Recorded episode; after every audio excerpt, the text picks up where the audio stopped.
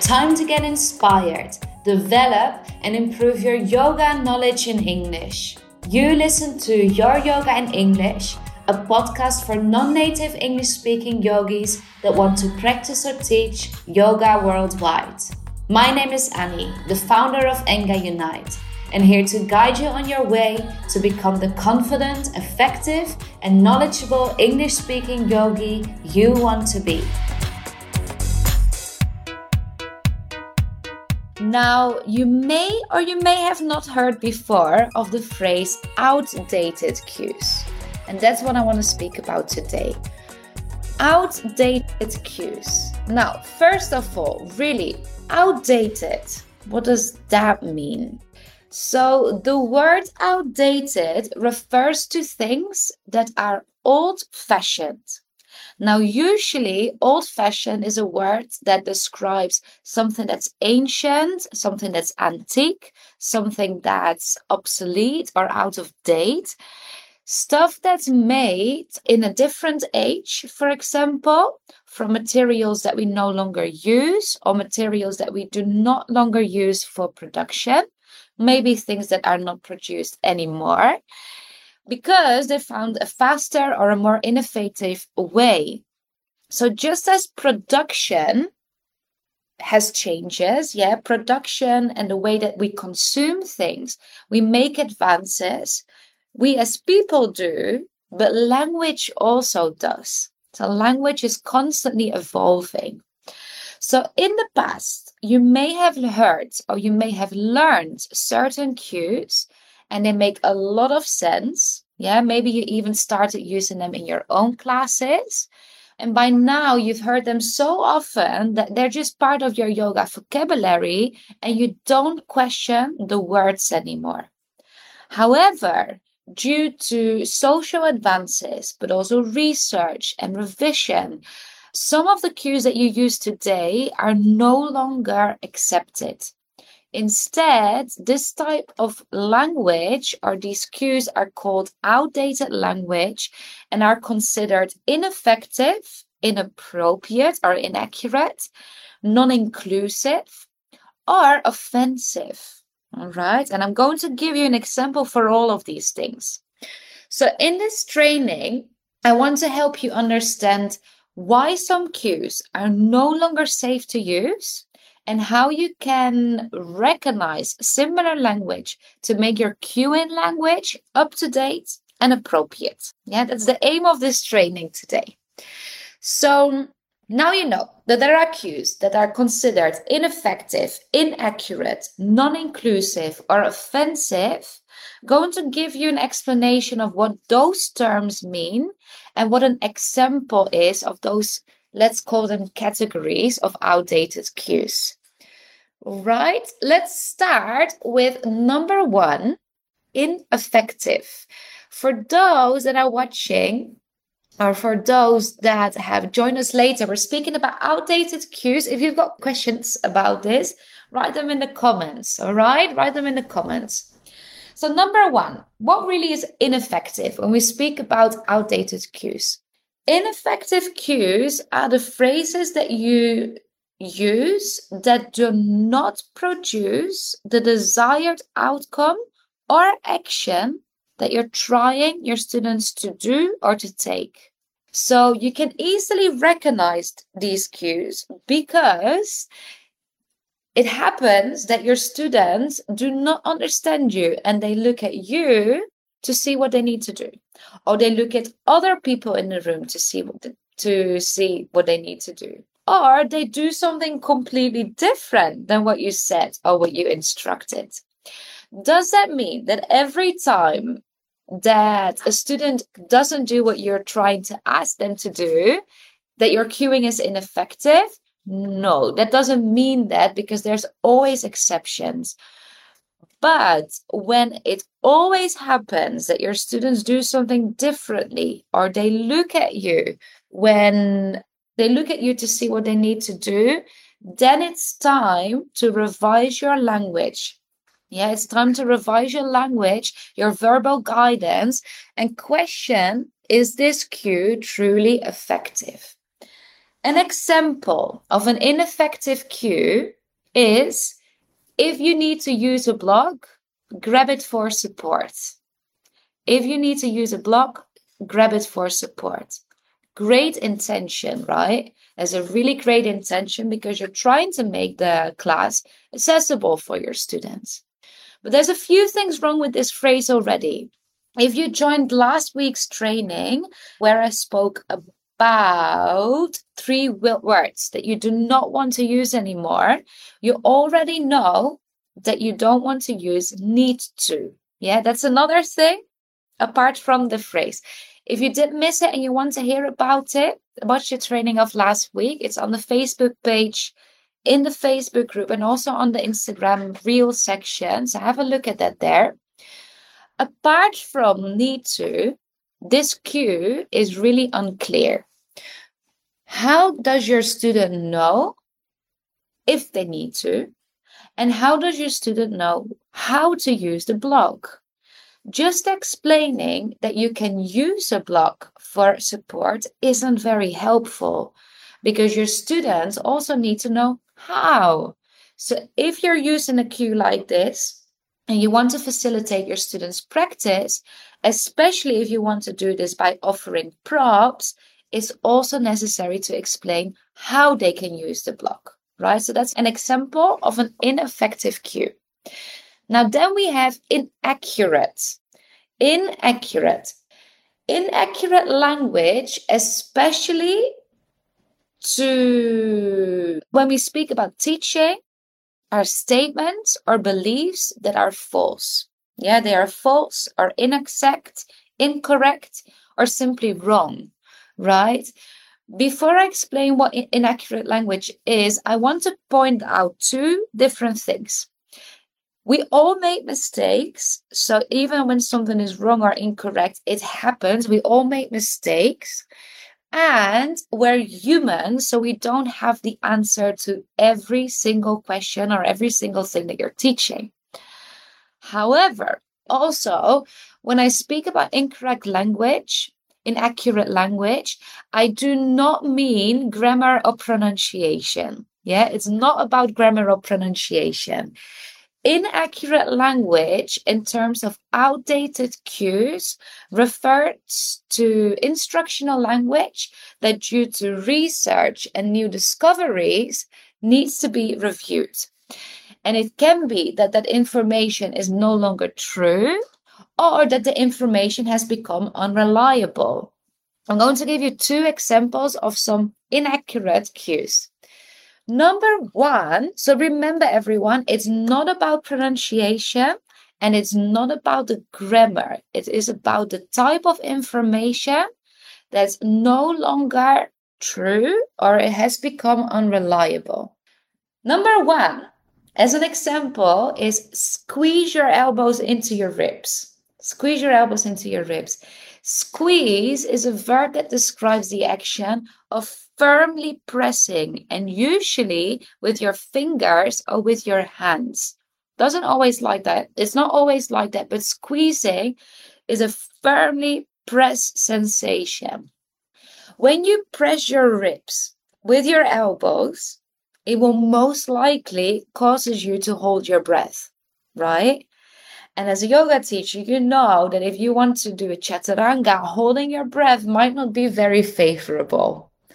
So, in this case, you don't want to use the word squeeze, but a different verb or a completely different cue. Yeah. So, squeeze your elbows with your ribs isn't a very accurate cue. That's something that you want to revise. Another example could be square your hips. No one's hips are square. No one's hips are completely square. So basically, if you're asking someone to square your hips, it's inaccurate, untrue, and also a little bit non inclusive. And I'm going to go there in a moment. So, inaccurate are the words, the phrases, or the instructional language that are no longer true or have become unreliable. Number three, non-inclusiveness refers to the act of or the, the failure of including something and someone. Accidentally, this happens a lot.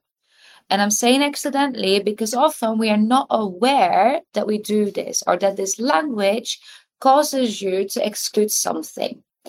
Even with the best intentions, we really are not aware always of how certain words and how certain phrases are received from people by people. Yes, so depending on the type of conversation, depending on the individual, depending on their culture, depending on their language, some words and phrases are not considered inclusive. Especially in yoga, this can be very, very harmful because non inclusive language refers to all the language that treats people unfairly, it insults people, or excludes a person from a group or from your class as a whole. So I'm going to give you two examples. Number one is, for example, let's all get ready to get toned for the bikini season or the holiday season, summer season. This puts emphasis on superficial ideas of an ideal body. Yeah? Yoga isn't a workout, and nor does it intend to tone the body. It's really activating for those that either suffer from or have suffered from negative self image or body image, or maybe even eating disorders of any kind. So, telling everyone to get ready for a bikini season or to tone their body can be really, really, really harmful. Another example of non inclusive language can be words that refer, and it's really not necessary to speak about hair or the skin color, someone's body, the way someone, like their appearance or their characteristics all that language that really describes someone is not necessary in a yoga class and can cause you to exclude people. So pay attention to that and maybe even revise your language or have a look at the recordings of your classes and see if these things have come up for you. Then the last category of the outdated cues that I want to discuss with you are the ones that can be offensive. Now, it can be quite a challenge to recognize what language is offensive and what maybe is part of humor, what is maybe part of a culture. Some of it is extremely obvious, but some of it is also extremely subtle. Yeah, it's a very small or a very fine line with what is offensive and what is not. So, in language, the act of taking offense or feeling offended is caused by an experience of being spoken to or hearing a word or a statement that conflicts with the receiver's experience, but also maybe their beliefs of what is right, what is moral, and what is acceptable. It can also be linked to an experience or a negative past experience, rather, a negative past experience or a self belief. And what's being perceived as offensive is extremely personal and influenced by a person's connotations and associations with a word or a phrase. Now, what does all of this mean? Because I'm giving you a lot of description basically offense means that you are in some way or another touched in a negative way and feel as if someone is trying to hurt you yeah? An example could be if you can't touch your toes you have to do this variation. If you can't touch your toes you have to do this variation Again, if you were here for the training last week, I spoke about why you cannot use can't anymore. Cannot. So, really, if you're taking ownership of your students and tell them what they can't and can do, and then if they can't do it, you have to or you must do this variation, you're really trying to force your own ideas, the teacher's ideas of what is good for them. So you're taking their ownership, but you're also offending them by really emphasizing on the things that they can't do and making them feel worthless or maybe less capable than others, maybe make them feel like they are not as good or enough. Yeah, so it really emphasizes a negative aspect which is completely unnecessary in your yoga classes. So now that you have an idea of what outdated cues are and how you can recognize them, it's time to also unlearn, especially if you already used them before, if you if you start have used them in the past. And there are several ways to unlearn them. There is also several ways to replace them. All of these things I teach you in the English for Yoga Teachers course. Yeah, and the English for Yoga Teachers course is a four month program in which I will help you to optimize all of your language and communication in English so that you can cue and you can teach effectively, but also guide your students in a very authentic and confident way and making sure that everyone feels included in your yoga classes. But this is what happens in the English for Yoga Teachers course. Today, I want to give you one thing that you can use straight away to help you unlearn using outdated cues. Yeah, one thing that you can do right away. That is, I already mentioned it before. I mentioned it before, but I didn't say it was the trick to unlearning. The one thing that you can do today to unlearn all these outdated cues is focusing on learning connotations and associations. What does that mean? What are the connotations and associations? Connotations are ideas and feelings which a word evokes for a person after its literal or primary meaning.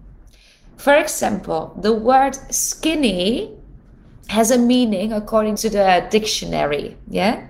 According to the dictionary, the word skinny has a, a meaning already. But we all have our own connotation or association with that word as well. So that word gives a person a certain feeling or emotion or certain thoughts. Yeah. So it might make give you if you hear the word skinny, it might make you straight away think of your belly, for example. So a connotation is an idea that we get, or a feeling, or an emotion that we feel when we hear a certain word. It's very similar to associations, but associations are more individual. Yeah, it's something that we link with a word, but specifically for you personally. For example, if you hear the word blue, it may be that you think of the sky straight away. Yeah, it is really depending on the person. Now, the very first thing that you need to do to cue more effectively, but also inclusively, is by understanding how certain words are perceived by other people or cultures or languages. So, the perception that we have of words is influenced by our individual experiences, but also by a culture and the language that they speak. For example, in Spanish, there are words linked to masculine and feminine. For example, the word gordo or gorda in Spanish is a very cute way to name your partner. Yeah, it's a very affectionate, yeah, affectionate way to speak to your partner or to call them, for example. Now, gordo or gorda in English translates to fatty. And fatty is super offensive in English. The level of offense again depends a little bit on the person and their association with that word. In a yogic setting, however, it's best to avoid all of these types of words altogether because you as an individual don't know what those words mean to your students individually. Yeah. So make a list of all the words that you're unsure of of how they are perceived then use a dictionary to find out what the meaning is of those words and in what types of context these words are used. Maybe even ask a native speaker if you know someone that you can ask. And if you realize that there's a word that's considered outdated and that can be ineffective, inaccurate, non inclusive, or offensive, try to replace it with a synonym or with an alternative so that you do not have to risk excluding or offending anyone in your yoga classes. Yeah? So, we spoke about outdated cues and how to unlearn them.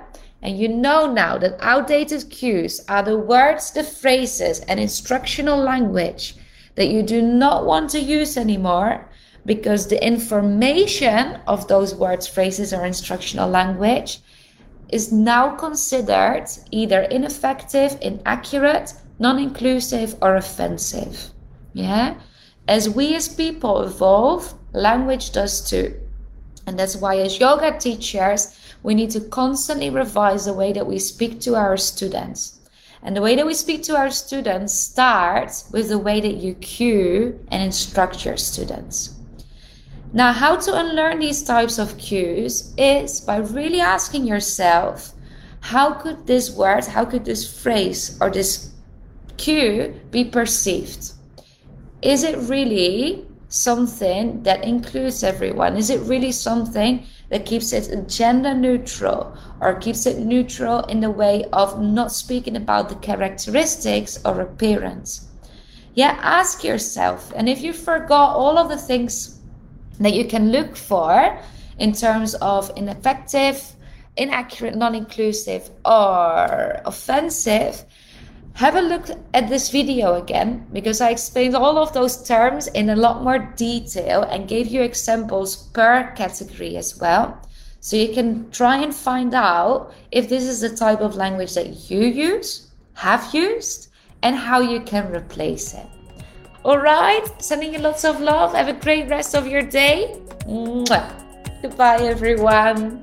You listen to Your Yoga in English brought to you by Enga Unite a unique online learning platform for non native English speaking yogis. If you liked what you learned today, I would love for you to leave a review. Don't forget to subscribe and follow us at Enga Unite. Join the community and become a member of the Teach Yoga in English support group. Check out our continuing education membership that offers you the chance to develop your skills and expertise through self paced learning and live classes and training. If you want help understanding what you need to improve and create an action plan to achieve the goals that you have for your career as an international yoga teacher, book a free discovery call with me, Annie. You can find all the links in the show notes. This is your time to invest time in your personal and professional development.